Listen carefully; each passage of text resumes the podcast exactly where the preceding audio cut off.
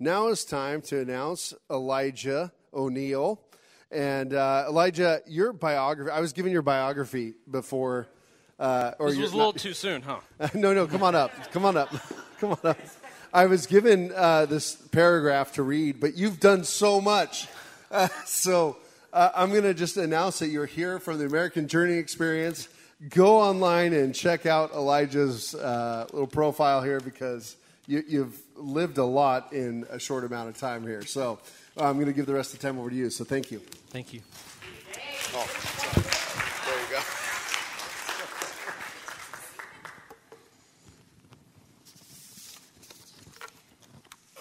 Was it supposed to go dark?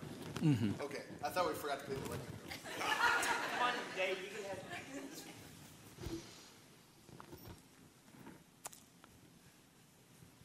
I'm about to show a picture that some audiences uh, would find offensive. And so I would like parents to show discretion, and I will pause for a few seconds. The picture on display is that of a World War II concentration camp. What do you see?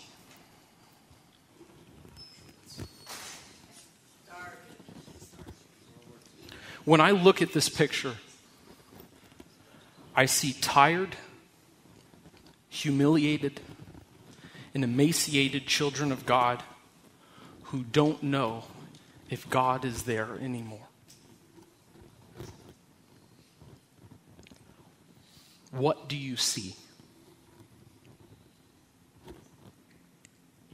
In 1940, there were millions of deluded people in Nazi Germany who could look at this picture and say, Progress. I see progress. So tell me, Old Town, how can a society look at the same picture and have the same set of facts, eat the same bread, bleed the same blood, and come to such a radically different conclusion.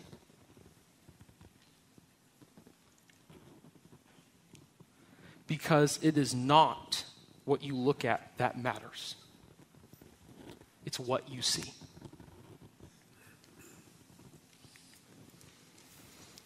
I prayed for a really long time before it was time to give this sermon. And I was praying, asking God what He wanted me to tell you in this moment, following Mike's sermon. And the conviction that overcame me was give them God's perspective. Why? Because if you don't see with the eyes of God and work with his hands and walk with his feet, if your worldview isn't from the perspective of God's view, you won't finish the race. You won't keep the faith. You will wander through life oblivious to the signs and to the times. And when hard times arrive and uncertainty plagues you, you will see through the per, you'll see through the perspective of your temporal mind instead of through the eyes of the eternal God. Eyes of an eternal God that makes meaning of the pain and makes purpose out of circumstance. My colleague Michael Noriega this morning preached a message concerning the state of our nation. And Mike spoke of how we are a country floundering in the darkness looking for truth because we abandon the only standard reality can actually rely on. And that standard is the Word of God. He also outlined how there is a biblical precedence for our nation to be reconciled to God through repentance. And he showed how King Josiah brought forth a revival in Israel through adhering to that lost word. Mike ended his message with a call to action, calling upon each and every one of you to stand up and save our country. He said, echoing the sentiments of revolutionary patriot Joseph Warren, that our country is in danger, but not to be despaired of. Our enemies are numerous and powerful, but we have many friends determined to be free, and heaven and earth will aid in our resolution. On you depend the fortunes of America. You are to decide the important question on which rests the happiness and the liberty of millions yet unborn. Act worthy of yourselves. Act worthy. act worthy because the question of a free, God fearing republic rests on the choice that Christians in this nation will make. Will we save this country our forefathers sacrificed lives, fortunes, and sacred honor to sustain, or will we watch it die in a state where their children chose apathy over eternal vigilance? Soldiers of Christ, arise and put your armor on. You are strong in the strength that God supplies, which is the power of his word. And we see this in Romans 1:16. It says, "For I am unashamed of the gospel, for it is the power of God that brings salvation to everyone who believes, first to the Jew, then to the Gentile." So the only question I have for you church is do you believe? Do you believe the words in this book hold a sacred text that harness the power of the deity himself? Do you believe that the darkness of this world trembles at its recitation? Do you believe the gospel is eternally powerful and carries with it the power to change eternities at its utterance? If you answered yes, then you are who our country has waited for.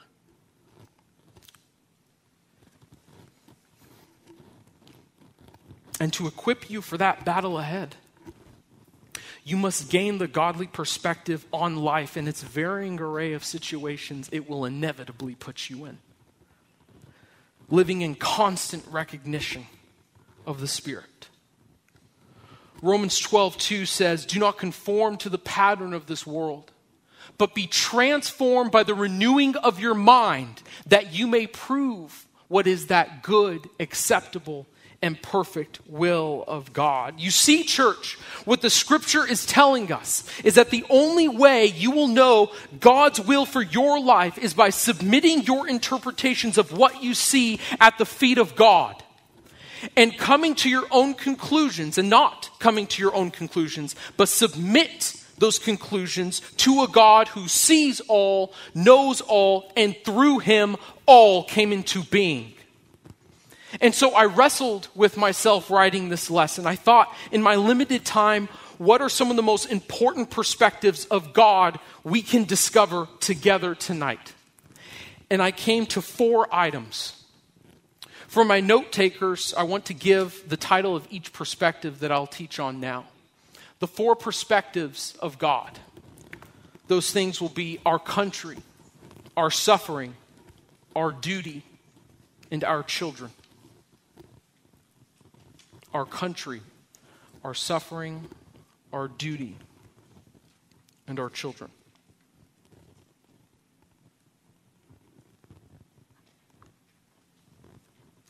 First perspective our country is worth saving. Josiah knew Israel was worth saving because it was a nation built on the promises of God to his forefathers. And we are worth saving for the very same reason. To give you a little bit of background on myself, um, I used to work in the Texas House of Representatives during the 86th and 87th legislative sessions. And while I was there, I would ask representatives and senators and lobbyists the same basic question. And that question was what do you think makes America exceptional? And I received a range of extremely disappointing answers. answers like, well, Elijah, what makes America exceptional is the fact that we have the most powerful military on the face of the planet. Or, what makes us exceptional is the fact that we are leaders in medical innovation and invention, or we have the most robust economy this world has ever seen. And we would hear common dictums like, because we have freedom and liberty for all. And while all of those things are true, while all of those things are good, that is not what makes America exceptional. It never has, and it never will. You see, what made America exceptional was the fact that we understood a promise.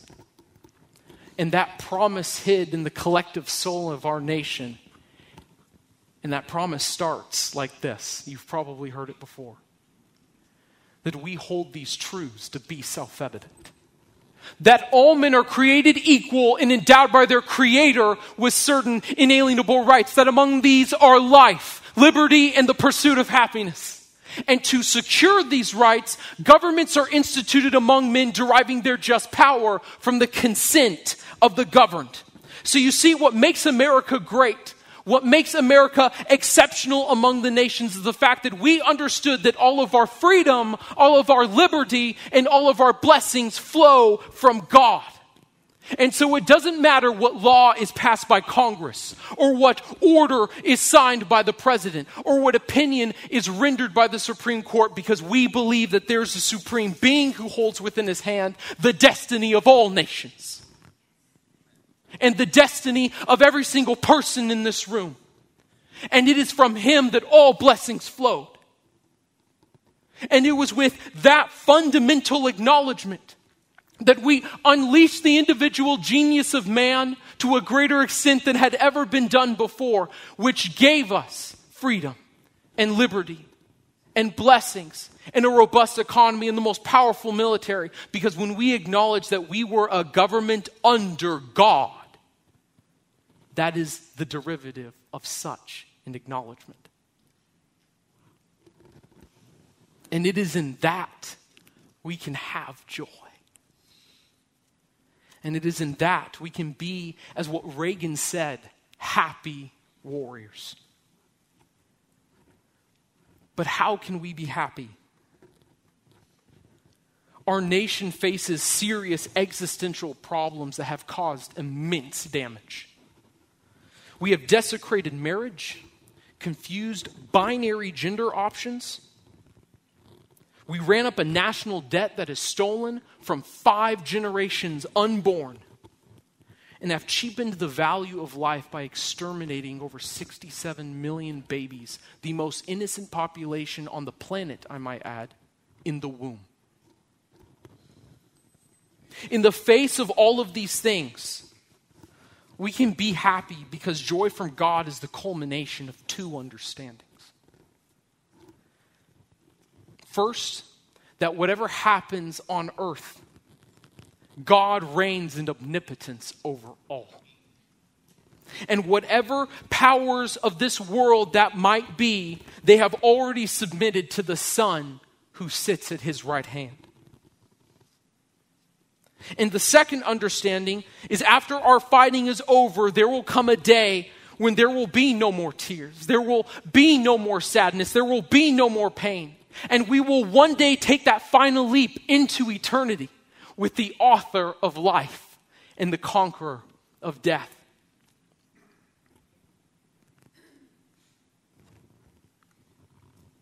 The second perspective is human suffering. As humans, we are naturally averse to suffering. Our bodies don't want it, our minds try not to think about it. However, it's promised to happen. We see in 1 Thessalonians chapter 3 verse 3. It reminds us that we are destined for trials. We sent Timothy, who is our brother and co worker in God's service in spreading the gospel of Christ, to strengthen and encourage you in your faith so that no one would be unsettled by these trials. For you know quite well that we are destined for them. We don't have a choice to choose whether if we are going to suffer or not. Our choice is whether if we are going to go through it with God or go through it ourselves. Suffering teaches us the difference between the important and the transient. It prepares us for heaven by teaching us how unfulfilling this life here on earth is and helps us develop an eternal perspective. Put simply, suffering makes us homesick for heaven.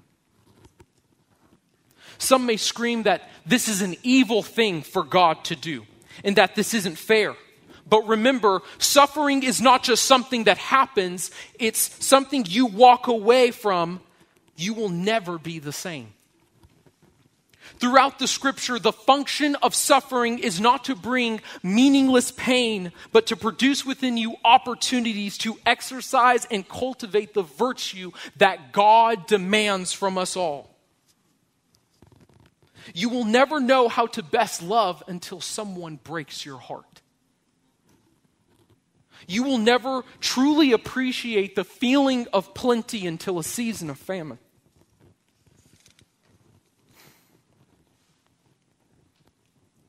God knew he would be accused of suffering found in this world. And to prove his love, he chose not to avoid suffering, but to join us in the promise of trials by dying on the cross and taking on the guilt of sin and shame for the world. Finally, you will never become an agent of change God has called you to be until you suffer.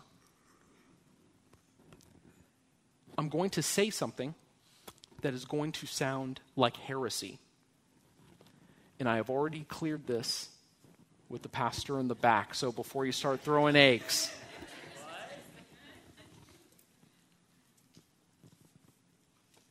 Listen to this carefully and see what God might reveal to you in this moment. Jesus was not born perfect. He was born sinless. Hebrews 2:10 confirms this by saying in, in bringing many sons and daughters to glory it was fitting that God for whom and through whom everything exists should make the pioneer of their salvation perfect through what he suffered. Jesus ascertained perfection through the things he suffered because after he denied communion with God in exchange for the flesh of man, he had to suffer to bring into submission the flesh of man and to suffer to bring into submission the carnal desire of the body that he had then chose to demote himself to. Which then fulfilled the prophecy of him being the propitiation for the sins of man. So tell me this church if a morally perfect being had to undergo suffering to perfect himself in order to be the pioneer for all of our salvation, how much more so do us, sinful, evil creature, creatures, who deserve nothing but hellfire and damnation, how much more so do we deserve and need suffering?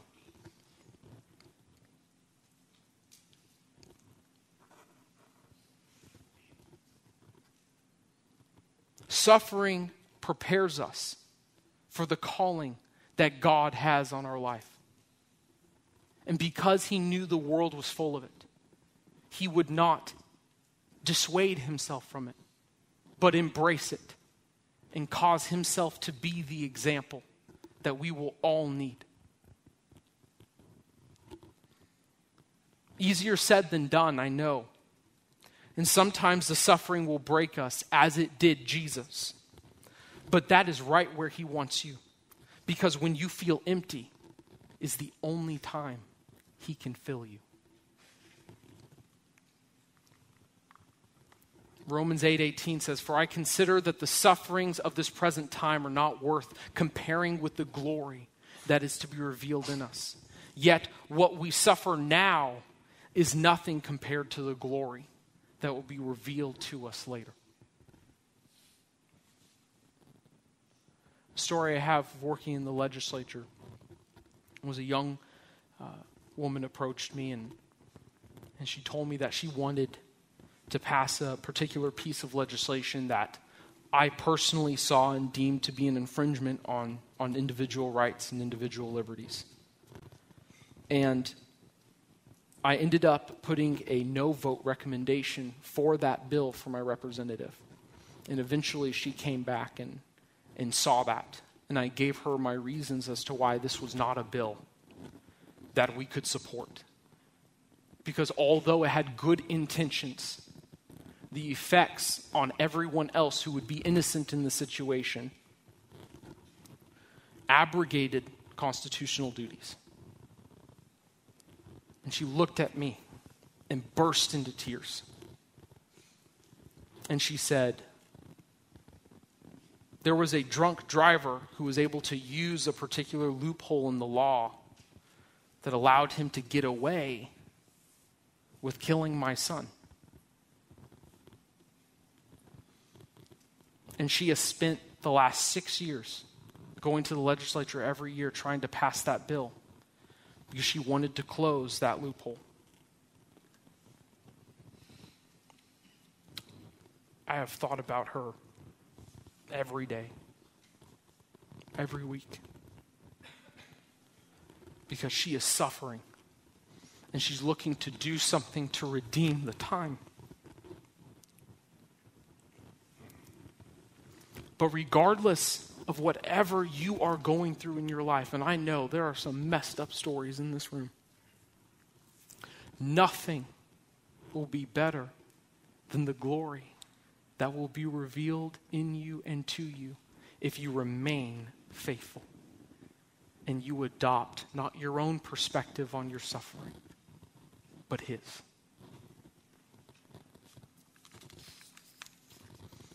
The third perspective is our duty. A few weeks ago, I was hosting a class at the American Journey Experience Museum, and, and partway through the class, an attendee explained how grateful she was for our effort in preserving and fighting for our American history. However, she said, I don't see the point. Our country seems lost. What is the point of fighting? Why go on when all seems helpless? Why try when the deck is stacked? And this is a sentiment held by many in the church today. And this is a sentiment that I'm sure many of you in this room hold. This is one of the greatest lies of the devil, and I myself many times have fallen for this until God humiliated my perspective with his own. There was a man named John Wise. He was a, he was a preacher by profession, graduating from Harvard University, which was a seminary at the time. And he was the leader of a local congregational parish. He had staunch views against how the crown was treating the colonies in the New World. And contemporary to him was a name that would live in infamy. His name was Edmund Andros. Andros was named commander of all armies of the Bermuda forces. He was named that by King Charles II. And when that happened, that made him the most powerful man in this new world. When King Charles died, William and Mary took the throne and they gave him even more power, naming, naming him governor of the New England colonies, giving him sole authority over every single colony north of Pennsylvania. Andros capitalized on his new power and went to every colonial legislature and started to crush their individual seals, destroyed their individual charters, and then he combined them all into one monolith and that monolith would be called the Dominion of New England. He eventually was upset and very frustrated with the freedom that the colonialists were given, And so he began to impose incredible taxes against the people. He seized their religious liberty. And he enforced tariffs, which started to destroy the colonial economy. And he implemented religious liberty restrictions on the colonial Puritans by even forcing for them to use their church against other religions and denominations that they did not approve of. John Wise was a witness to this harassment and persecution and the false imprisonment of fellow ministers and friends. And with all the odds stacked against him, he chose bravery and truth, regardless of whatever it cost him. He stood as an inspiration to the colonials and a thorn in the side of Andros when he spoke out against tyranny, accusing him of foregoing his fundamental duty prescribed in Romans 13. He admonished the people by reminding them that the biblical prescription of government is to subdue the lawless and to punish evil. But tell me, church, what happens when the very mechanism to institute justice over the land becomes the very mechanism by which injustice is promoted? His answer was that you stand and you continue to stand until you cannot stand any longer. After speaking out against Andros and trying to subvert his rule by refusing to pay taxes to his corrupt government, he was imprisoned for sedition and lost everything. After years had passed, he was released from prison. Andros was eventually disposed as a ruler and brought back to New England. To England, I should say. John Wise, towards the end of his life, wrote a book called A Vindication of the New England Churches and wrote about the principles of popular sovereignty and government under God. John Wise never got to see the freedom he fought for and never experienced the government under God for which he dreamed, yearned, and fought. But nearly 50 years after his death, the Sons of Liberty found his writings and reprinted them. And that book was found and read by none other than our Thomas Jefferson. And on the basis of that book, he wrote the Declaration of Independence. It was never Wise's job to secure the blessings of liberty for which he so diligently fought. His job was to be righteous at the cost of his own life, fortune, and sacred honor. The duty was his. But the results were always and are always God's.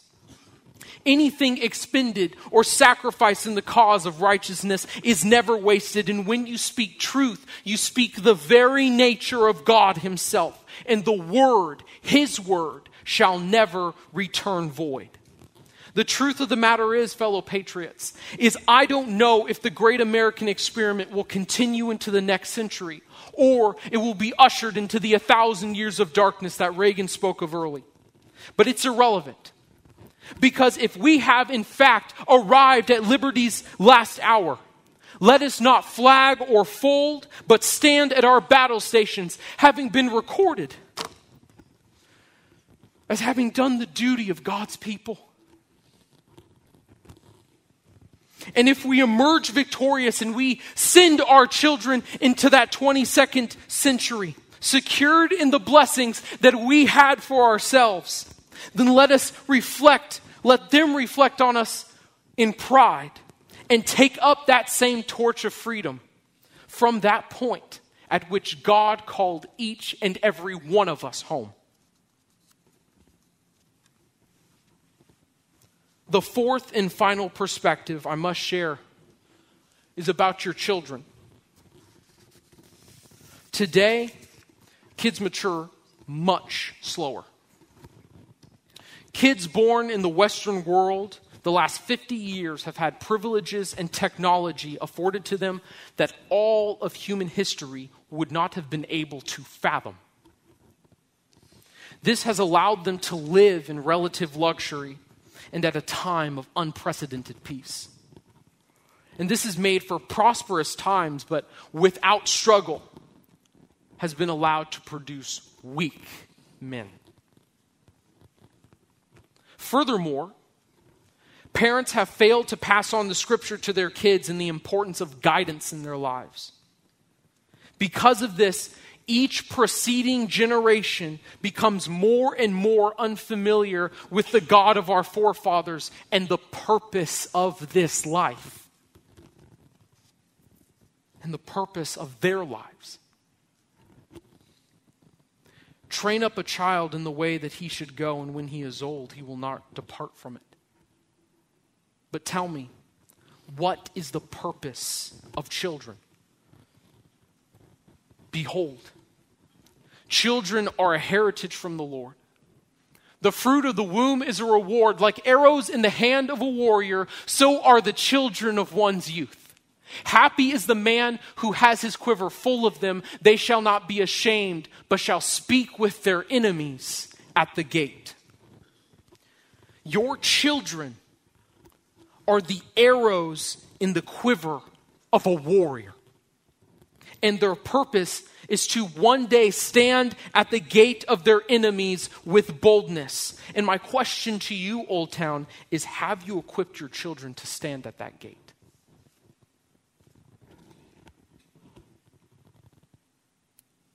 Matthew 16, 18 uses the same imagery with reference to the fortification of our enemies. It says, Simon Peter answered and said, You are the Christ, the Son of the living God. And Jesus answered and said to him, Blessed are you, Simon Barjona, for flesh and blood has not revealed this to you, but my Father who is in heaven.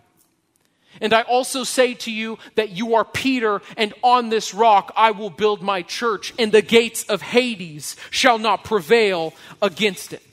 You see, this scripture is not saying hell is attacking us. This verse is stating that the kingdom of God is waging an offensive war against the fortifications of hell itself. And in that war, hell shall not prevail. Have you equipped your children to stand at that gate? Are they prepared for that war? And by God's grace, the answer is and will be yes. That is why the American Journey experience exists. We want to help win the culture war not only in our society, but at the dinner table. Because to have a God fearing nation, it starts with a God fearing home. Each year, Mike and I have the pleasure of, of bringing so many people, thousands of people, through our museum to various programs that we host, like the Family uh, Seminar in the Summer Institute. That's for college students, and the Family Seminar are for various families that we have come from around the country to learn of the golden thread of history, which was God's providence, and to learn His perspective on what is happening in America. Teamed up with WallBuilders, the American Journey Experience is fighting the culture war by preserving the heritage to remind Americans of their God and his faithfulness to this nation. I believe it's Joshua chapter 4, in which the Israelites are walking past the Jordan River. Then God stops Moses, or Joshua, rather, I should say. God stops Joshua and he says, I want you to build a monument. And they ask, they're like, why, why do you want us to build this monument here? And he says, Because one day your children will walk by, and I want you to tell them what the Lord your God did for you here. Why? Because he knew how forgetful generations of the past were. He knew how forgetful we were of God's goodness and God's grace. And over and over and over again, even with those monuments, the children of Israel forgot. That's why we had the cycle of judges Othniel, Ehud, Shamgar, Deborah, Gideon, so on and so forth. He constantly had to raise up a judge to bring Israel back after they had forgotten his goodness. But why did they forget his goodness? Because the judges brought good times. And the parents did not pass on the times that were difficult and the suffering that they had to endure. And when those children forgot the goodness of the Lord, they fell right back into their evil, licentious ways. The American Journey experience is designed to be that monument. That is why we spend so much time, so much money, and so much effort in preserving these things so that Americans can come through the museum and see what the Lord their God has done for them. Because we are in the midst of forgetting. And once we pass a certain point, there is no return. I'm not shy to admit it, but it is very expensive to do this. And we can't do it without generous people like you. If you would like to contribute to our work and have the peace of mind that every single dollar that you gave us goes to funding and bringing back God into our culture, you can learn more and choose to donate if you would like to by following the QR code on the screen. I hope that this lesson on perspective was a blessing to you. And I hope that you wrote notes that you recall and that you reflect on it in times that are difficult. Do not conform to the ways of this world, but be transformed by the renewing of your mind, that you may be able to test and see and approve the perfect and pleasing will of God. If you do not change your perspective, if you do not see with the eyes of God, you will not know his perfect will. If you do not work with his hands and walk with his feet, you won't understand what you're fighting for when it comes to the mission, you are either driven by the success of it or you will be driven by the cost of it. And when the cost becomes too great, you'll stop, forgetting what the price of victory would be and what you would gain should you be victorious.